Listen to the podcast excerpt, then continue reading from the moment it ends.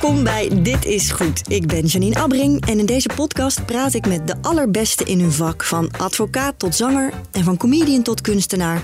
Over wat zij het allerbeste vinden dat binnen hun vakgebied is gemaakt.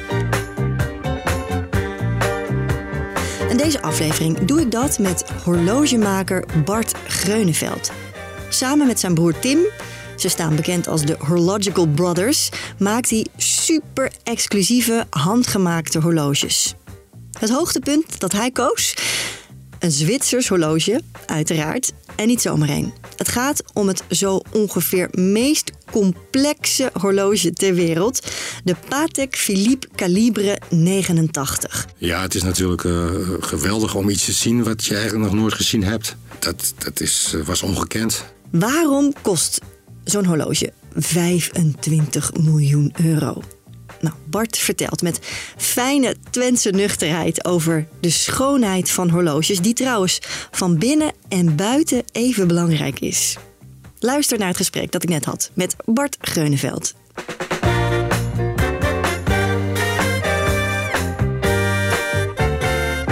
Welkom Bart. Dankjewel. Wat fijn dat je er bent. Uh, uit Oldenzaal. Precies. Hoe lang ja. was de rijden naar Amsterdam? Een uh, uur en drie kwartier. Wat een randstedelijke vraag zeg. Wat een onzin eigenlijk. Ik ben zelf Groningse en dat, de afstand zeg maar, van Amsterdam naar waar dan ook lijkt altijd langer dan... Ja, dat hoor ik wel vaker van ja. mensen hier uit de buurt. Ja. ja. ja. um, ik begin deze podcast altijd met een korte biografie van mijn gast. Een paar punten om een beeld uh, te schetsen, in dit geval van jou. Je bent samen met je broer Tim de derde generatie horlogemakers uit de familie Grönefeld in Oldenzaal, Twente. Je hebt in Zwitserland een opleiding tot horlogemaker gevolgd. Uh, daar ook gewerkt bij makers van exclusieve uurwerken. Ook weer samen met je broer. Ja. Uiteindelijk zijn jullie toch teruggegaan naar Nederland om hier jullie horlogebedrijf uit te bouwen en om een eigen horlogemerk te beginnen. Met vallen en opstaan hebben jullie uh, van Grönefeld een onderkenners wereldberoemd exclusief horlogemerk gemaakt. Jullie maken handgemaakte horloges die bestaan uit honderden onderdelen en zodoende kosten de horloges tienduizenden, soms zelfs honderdduizenden euro's. En met één van jullie horloges hebben jullie een, uh, ja, zeg maar een, een, de Oscar van de horlogewereld. Met twee horloges. Twee horloges, ja, ja, je stak je vinger op. ja, met twee horloges. twee horloges. Met twee horloges, twee verschillende Oscars of hoe? Nee, dezelfde Oscar, maar dan staat twee jaar tussen. Ah, op die manier. En die prijs heet, uh, zeg ik, nou laat ik het jou zeggen. De, de Grand Prix de Horlogerie de Genève. Mm-hmm. En dat is uh, ja, bekend onder heel veel horlogeverzamelaars en in de horlogeindustrie. En die hebben jaarlijks een uh, uitreiking, net zoals uh, de Oscars. Ja, en dat, en, en dat is een enorme eer, lijkt mij. Ja, het is een... we hadden nooit, gewonnen, uh, nooit gedacht dat we daar iets zouden winnen. Waarom niet? Uh, nou ja, het is toch een hele Zwitserse aangelegenheid, uh, luxe horloges. Ja. Maar goed, uh, af en toe ging er ook een prijs naar Seiko uit Japan. Dus uh, ja, dat hebben we toch meegedaan. En uh, ja, tot onze grote verbazing uh, werden wij het podium opgeroepen. In tweeduizend veertien voor de Parallax Tourbillon. En in tweeduizend zestien voor de, Remo, uh, ja, de Remontoire. Ja, twee verschillende type horloges. Type horloges. Ja, dus het is niet meer alleen een Zwitserse aangelegenheid. Het is nu ook een Twentse aangelegenheid. Twents, Nederlands. Uh, het is ook al een beetje een Duitse aangelegenheid. Ook al uh, jarenlang, zeg maar. Uh, in, in Engeland zitten ook uh, goede horlogemakers. Dus... Uh, Ja, het is wel vechten tegen het Swiss Made, wat wij altijd moesten doen. Ja. Maar nu zijn we wel uh, gere- gerenommeerd en gerespecteerd. Dat mensen, uh, mensen weten wel dat we uit Nederland komen. Ja, de, de naam Grönefeld is nu een gevestigde naam. Ja, de, de naam als zich is natuurlijk uh, best wel Duits, Grönefeld. Ja, als je Grönefeld zegt, ja. Maar jullie ja. zeggen gewoon Grönefeld, toch? Ja, wij zeggen gewoon Grönefeld, ja. ja. ja. En uh, in bepaalde landen is dat, de, de H D G is natuurlijk uh, not done, maar mm-hmm. goed... Ja, we zijn wie we zijn. En dus, uh... dat maakt je ook uniek. Ja. ja. Um, we hebben jou gevraagd om na te denken over wat jij het allerbeste, mooiste vindt wat ooit binnen jouw vakgebied is gemaakt. Vond je het moeilijk om te kiezen? Ja, uitermate moeilijk. Ja, want je hebt prachtige mooie horloges in het hele lage segment. En, uh, en ook uh, uh, dingen uit het hele hoge segment. Uh, simpele mechanieken die er prachtig mooi uitzien. Maar ook uh, geweldig gecompliceerde technieken. Ja, dus jouw hart gaat niet alleen uit naar de extreem dure exemplaren? Nee, maar wel naar de ex- extreem mooi afgewerkte exemplaren. En die zijn dat automatisch duurder natuurlijk. Die zijn automatisch duurder. Ja. Dan, dan praat je bij een instaphorloge altijd wel vanaf uh, zo'n vijfentwintig, uh, dertigduizend euro. Maar goed, ja, voor een mechanisch, uh, simpel mechaniek ben je al heel veel geld kwijt. En dan de gecompliceerde ben je nog veel meer geld kwijt. Ja. Het is denk ik een te simpele gedachte ook, hè, om heel calvinistisch te gaan doen over wat een horloge al niet moet kosten. Ook omdat er zoveel vakmanschap en werk in zit. Maar daar komen we in deze podcast nog uitgebreid over te praten, gelukkig. Uh, laten we eerst even gaan naar de uiteindelijke keuze die je hebt gemaakt. Want dat is er wel één in het hogere, zo niet het allerhoogste segment. In ieder geval, ik had nog nooit gehoord van een horloge dat zo duur is. Uh, om ja. er bij de vijfentwintig miljoen euro... Ja, dat levert hij nu op in, in een veiling. Ja. En het heet? Dat is de Calibre negenentachtig van Patek Philippe. Mm-hmm. En uh, destijds, uh, in, in de jaren negentig, begin de jaren negentig... zat ik op school in uh, Zwitserland. Die school die heette Wostep. Watches of Switzerland Training and Educational Program. Mm-hmm. En we gingen uh, met, met die school gingen wij diverse uh, fabrieken bezoeken, waaronder Patek Philippe. Ja, het is een Zwitsers bedrijf. Ja. ja. Zwitserse school, Zwitserse bedrijven langs. Dus we kwamen bij Patek Philippe terecht in Genève. Een klein atelier, heel oudbollig eigenlijk. En daar zagen wij horlogemakers bezig met een, een groot mechaniek. Het was een zakhorloge. Een heel dik zakhorloge. Ja, want dat is goed om te, te vermelden voordat, we, voordat je ons meegaat naar die, naar die werkplaats. Want daar ben, ben ik wel razend benieuwd naar. Laten we even het horloge omschrijven. Want het is inderdaad het is een gouden zakhorloge. Maar ook niet één die je zo even in je binnenzak steekt. Nee, het is meer... Uh, ja, dit is echt een soort uh, combinatie wat die firma over de... Even kijken, hoeveel jaren hebben ze... Toen, toen vierden ze volgens mij honderdzeventig jaar... Hun honderdzeventig-jarig bestaan, ter ere daarvan ja, is het dus gemaakt. Eigenlijk zat honderdzeventig jaar know-how zat in dat horloge. Dus dat is... En kun je het horloge omschrijven? Ja, het is een groot zakhorloge. Ja, hoe groot dik. is groot? Uh, is het zo groot als jouw hand? Of? Ja, zo groot als een hand. Als ja, je de vingers uitstrekt. Een mannenhand, ja. En zo, en zo dik als een, uh, als een Big Mac. Oh, zo, ja. Het is een uh, flinke, flinke horloge. Het moet ook zwaar zijn. Ja, ik dacht iets van zeshonderd gram weegt mm-hmm. het horloge. Dus je stopt hem ook niet even in je, in je zak. Nee. Qua formaat niet en qua gewicht ook niet. Maar goed, als je dus uh, uh, zeventienhonderdachtentwintig onderdelen Dit... kwijt wilt raken in een horloge, dan heb je daar ruimte voor nodig. Dit horloge heeft zeventienhonderdachtentwintig onderdelen. Precies, ja. Het heeft, uh... En dat zijn dan raderen, veertjes, zeg ik nu iets onnozels? Nee, helemaal niet. Uh, uh, in een mechanisch horloge is de basis uh, de energiebron. Dus, en dat is een veer. Dus je, je draait met je vingers een veer op. En die veer die wordt, uh, die drijft een stelletje raderen aan. En die raderen worden vervolgens afgeremd door een uh, mechaniek. Dat heet uh, échappement. De, de gang in het Nederlands.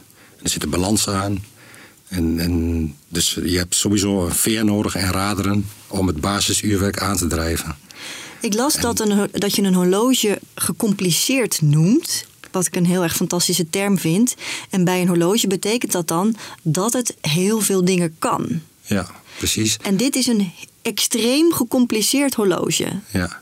Nou, eigenlijk heb je in de basis een, een normaal horloge. Dus dan heb je eigenlijk alleen maar de tijd. Die geeft alleen de tijd weer. Dat noemen we een basishorloge. Mm-hmm.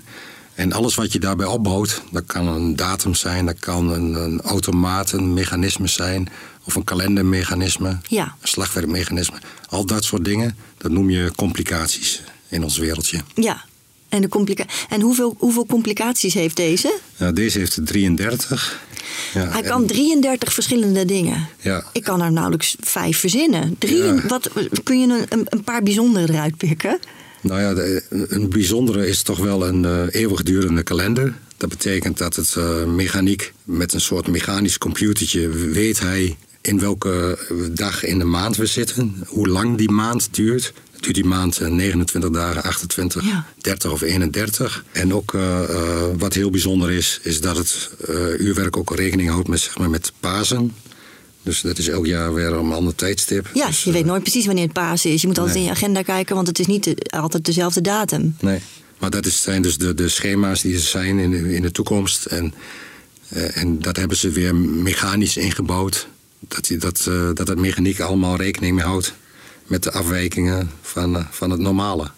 En hoe oud is dit horloge? Want het is destijds gemaakt voor het honderdzeventig-jarig bestaan ja. van dat bedrijf. Hij was uh, volgens mij geïntroduceerd in negentien negenentachtig. negenentachtig. In negentien negentig heb ik die firma bezocht. Ja, want jij was daar als student. Je deed een horlogemakersopleiding. Hoe noem ik het even? De, de, de, de simpele termen daarvoor. In, in Zwitserland. In Zwitserland, En ja. jij kwam daar terecht in die werkplaats. Ja. En hoe zag dat eruit, die werkplaats? Nou ja, ik zei net al een beetje oudbollig. Gewoon ja. echt met hele oude machientjes. Maar het horloge werd ook heel traditioneel gebouwd. Elk onderdeeltje wat werd, werd daar met de hand gedraaid of gefreesd en aangepast. Dus er kwamen eigenlijk geen C N C-machines aan te, aan te pas. C N C-machines? Ja, computer, ja. Uh, computergestuurde uh, machines. Mm-hmm. Dus het was uh, een heel traditionele werkplaats. En het werd ook in elkaar gezet door... Uh, best wel traditionele horlogemakers. Dus de, ja, degene met de meeste ervaring. Kromme mannetjes, stel ik me dan zo voor. Ja, soms. Dat wordt wel eens zo voorgesteld, ja. Maar gewoon uh, de mannen met uh, veel ervaring. Mm-hmm. Ik, ik was natuurlijk toen uh, een jaar of uh, eenentwintig. En uh, ik denk dat de horlogemaker destijds uh, tot tegen de zestig aanliep. Uh. Ja. Maar jij zag daar dus ook dit horloge. En maakte dat direct indruk op je? Ja, het is natuurlijk uh, geweldig om iets te zien wat je eigenlijk nog nooit gezien hebt. Dat, dat is, uh, was ongekend. Maar wat maakte zoveel indruk? Al die onderdelen. Dat het allemaal moest samenwerken. En, en de tijd wat het heeft gekost voor de ontwikkeling. Hebben ze acht jaar aan gewerkt. Alleen maar aan tekeningen. Gewoon nog met, met, met uh, liniaal en met een potlood. En, en, en, en een uh, passer. Want maakt dat het ook zo bijzonder voor jou? Dat het nog is gemaakt in een tijd waarbij je inderdaad niet op een computer of... Absoluut. Nu zullen daar ja. gewoon programmaatjes voor worden, software voor worden gebruikt, toch? Neem ik aan. Ja, je hebt nu, nu werkt iedereen met AutoCAD. En oh ja, net als architecten. Architecten. En dan kun je dingen dus uh, van twee D maak je ze drie D en dan vlieg je er ja. doorheen, virtueel. drie D printers, denk ik, voor dingen. Ja, voor, voor horloges wordt dat niet echt gebruikt. Mm. Wel voor de buitenkant, maar niet voor het uh, uurwerk. Nee. Dus het is ouderwets handwerk ook gewoon. Ja, echt ja. ouderwets handwerk. Ja. Vind je het ook mooi? Ja, ja, ik vind het wel mooi. Wat? Het is, het is uh, tijdloos. Dit horloge kon ook uh, tweehonderd jaar oud zijn. En ik denk dat hij over tweehonderd jaar er nog steeds uh, prima uitziet. Ja. En waar zit dan uh, die kostbaarheid in? Dat, het, dat zoiets miljoenen kost? Ja, het, destijds was het horloge drie komma vijf miljoen frank. Mm-hmm. vier komma vijf miljoen frank. En... ja, het is een, een grote som geld. Maar uiteindelijk hebben ze er maar vier van gemaakt. Dus als je daar acht jaar met uh, meerdere personen aan hebt gewerkt, aan de ontwikkeling... ja, dat, dat moet het gewoon veel geld kosten. Ja. En, uh, en natuurlijk komt er ook een stukje bij van uh, dat merk Patek Philippe. Dat wordt gezien als uh, het summum in de horlogeindustrie. Zijn we het niet helemaal mee eens, maar... Nee, hoezo niet? Nou ja, ik denk dat ons... Dat zijn jullie, ja. Ja, dat zijn wij natuurlijk. Nee, maar Patek Philippe is gewoon een, ja, is een powerhouse. Dat, die... Het wordt, je wordt wel eens vergeleken met automerken, hè, horloges. Ja. Dat je dan een Rolex hebt, dat zou dan een... Dit, dit zou dan een Bentley zijn of een Rolls Royce eigenlijk. Ja, en een Rolex is dan een Mercedes-Benz of... Ik heb weinig verstand van auto's. Ja, ja, ja. ja. ja. En wat zijn jullie dan eigenlijk voor auto? Nou, als we, dan ga je denk ik richting... Uh, misschien wel Spijker, ja, die zijn failliet, maar goed. Slecht voorbeeld. Heel slecht voorbeeld. Uh... Ik hoor gebulderend gelach, dat hoort de luisteraar aan de andere kant van het glas. Want Grönefeld senior zit hier ook nog. Ik weet niet of die het was die zo hard lachte, maar...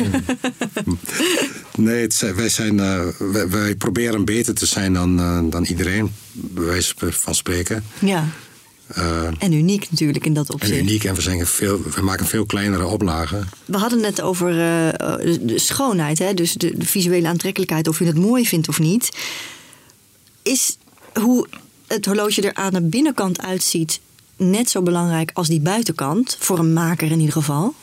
Ja, voor ons is het superbelangrijk, want wij zijn van nature uit uh, horlogemakers, mijn broer en ik. We hebben geen uh, vormgeving gestudeerd of, of dat soort dingen. We zijn gewoon, uh, ja, we hebben hele mooie uurwerken gezien. En in die tijd dat wij voor anderen hebben gewerkt, hebben we heel veel mooie designelementen opgepikt. Dus het uurwerk voor ons is, uh, is superbelangrijk.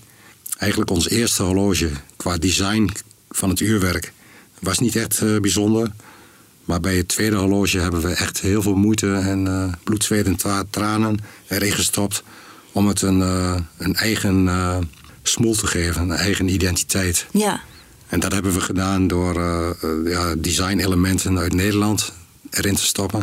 Maar dus in dat binnenwerk. Dus eigenlijk ja. als je weer de autovergelijking maakt, als je de motorkap opentrekt, moet ja. het van binnen ook gewoon spik en span en ja, mooi en...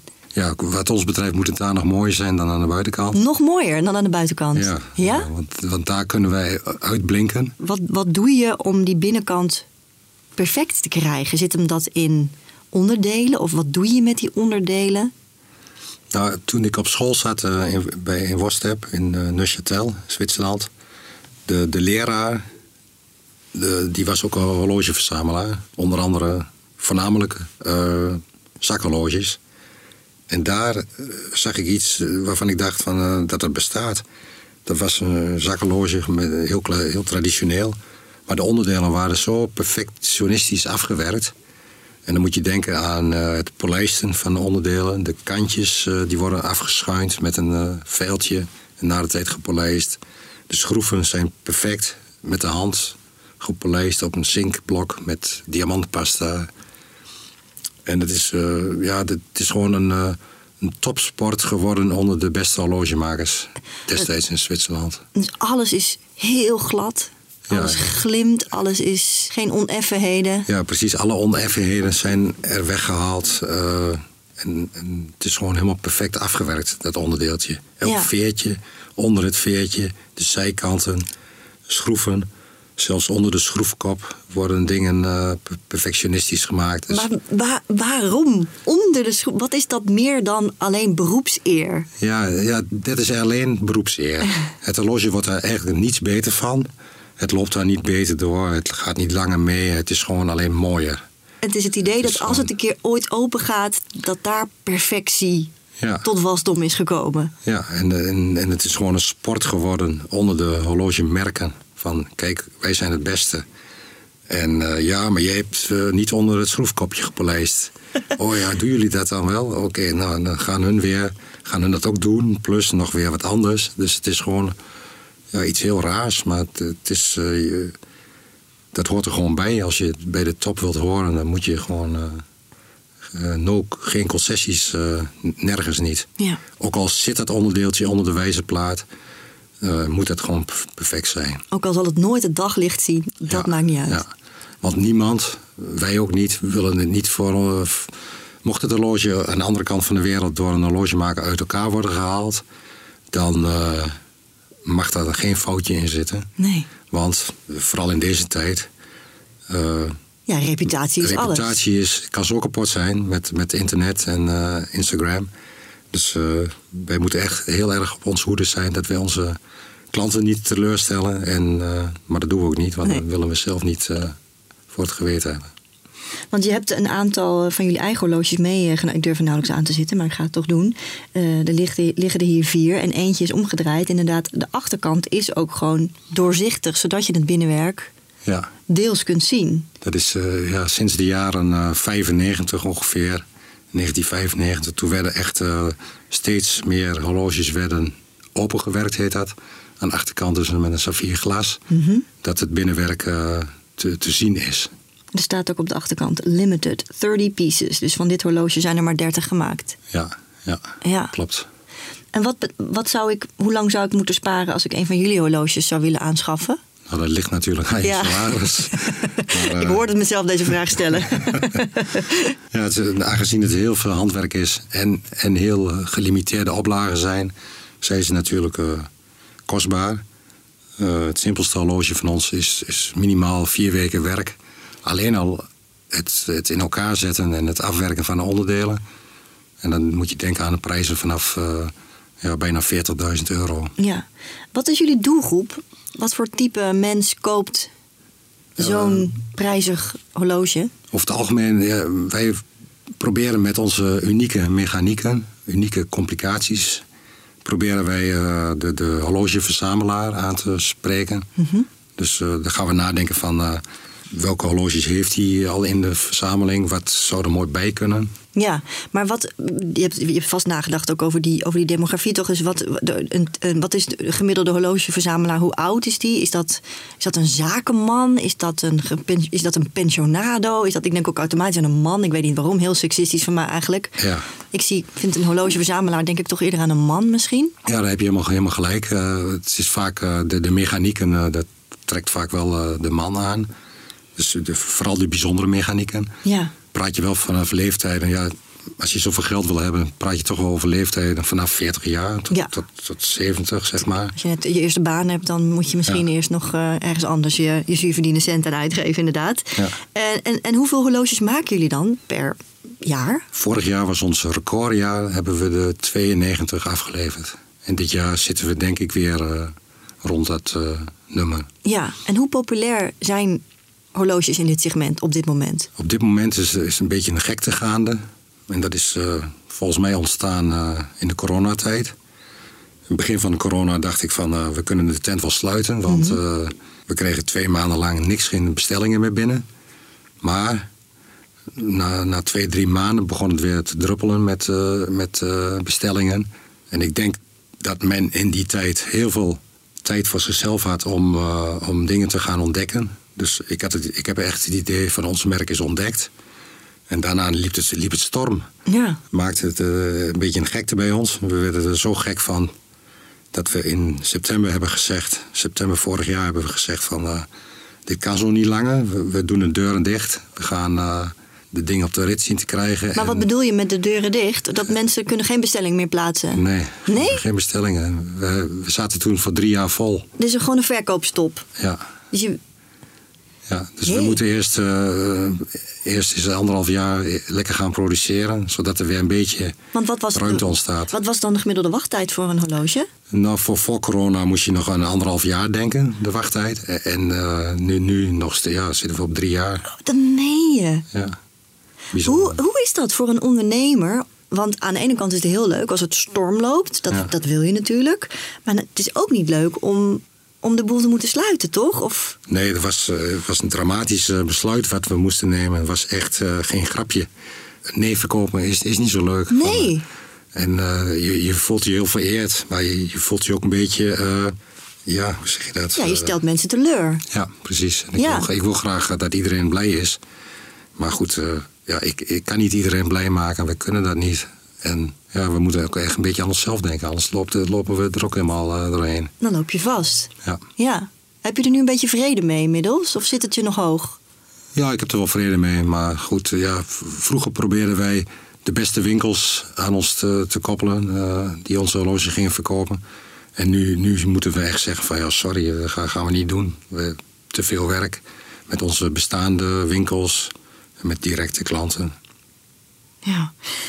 Jij en je broer uh, runnen het bedrijf. Zijn jullie zelf nog in de werkplaats te vinden? Of is het echt, uh, doen jullie alles eromheen en zitten er kro- andere kromme mannetjes uh, dat te doen?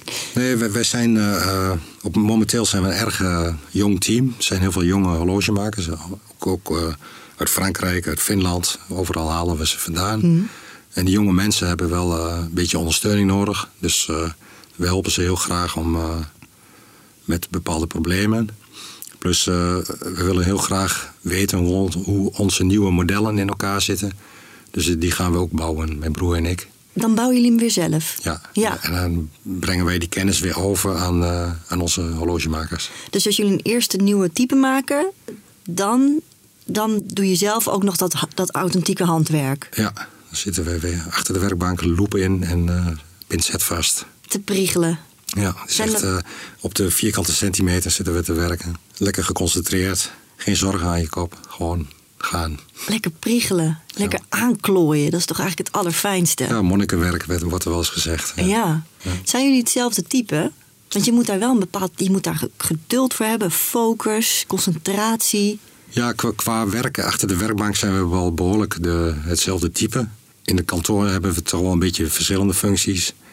Ik ben wat uh, creatiever misschien. Ik doe meer met Photoshop, ontwerp dingen.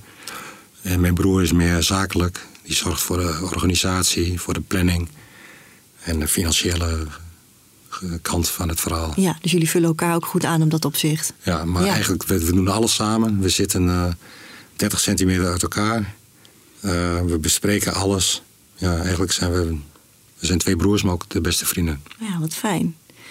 Nog even terug naar jullie klanten, hè? Want um, de associatie die denk ik veel mensen op dit moment hebben, ook bij grote, dure horloges. Het is natuurlijk ook een paar keer het nieuws geweest, hè, dat mensen gewoon op klaarlichte dag beroofd worden van hun dure horloge. Ja. Dan gaat het vaak om die, die Rolexen. Ja. Dat zijn eigenlijk een soort, bijna een soort uithangborden van kijk mij eens rijk zijn, toch? Of nou ja, ja, dat ja, is mijn interpretatie misschien. Zo wordt het wel vaak uh, gezien. Ja. En, en helaas wordt het ook opgemerkt door de criminelen. Ja, ja. Maar, maar jullie horloges zijn niet zo bekend of zo, toch? Dat, dat, hoe moet ik dat zien? Want waar, nou, laat ik de vraag anders stellen. Wat denk, wat denk je dat de reden is dat mensen ook zoveel geld willen neerleggen voor jullie horloge, terwijl het, zo, terwijl het een totaal andere uitstraling heeft, denk ik? Ja, dat, dat is toch weer een ander type persoon.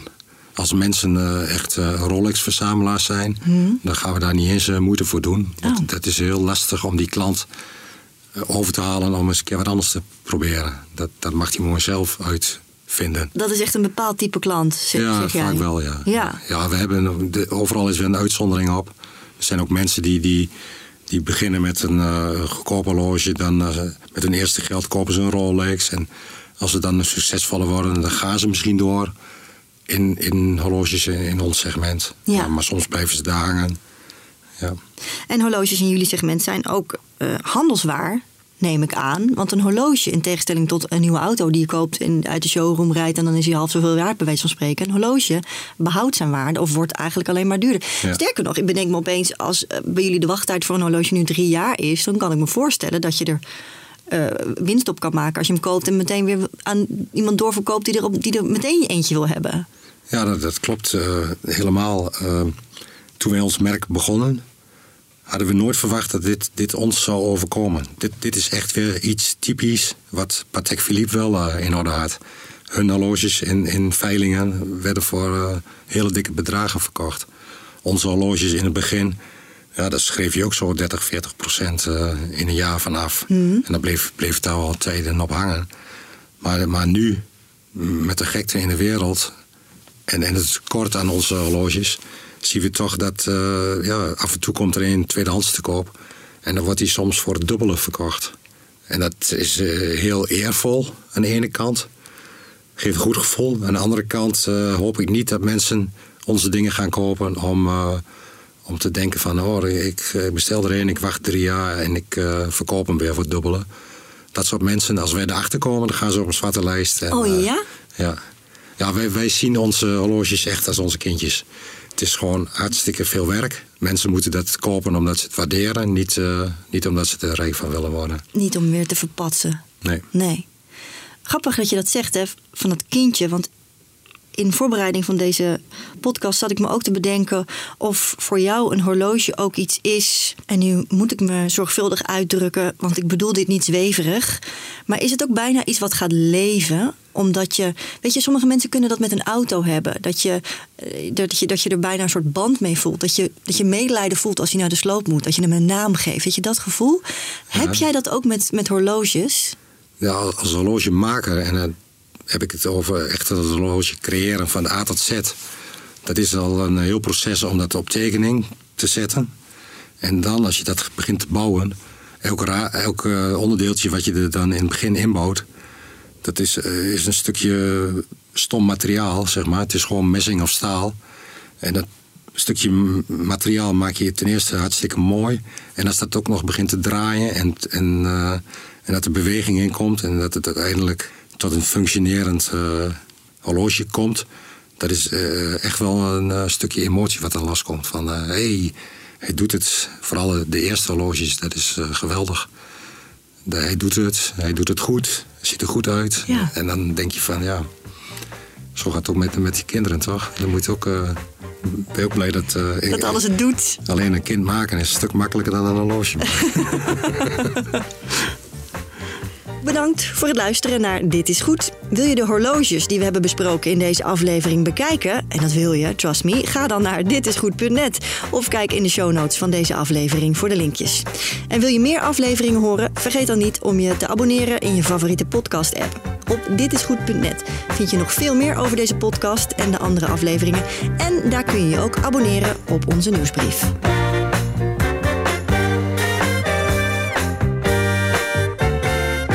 Dit is Goed is een podcast van Byline. Concept, productie en redactie Anton van Elburg en Remco Thomassen. En wil je meer zien? Ga dan naar dit is goed punt net.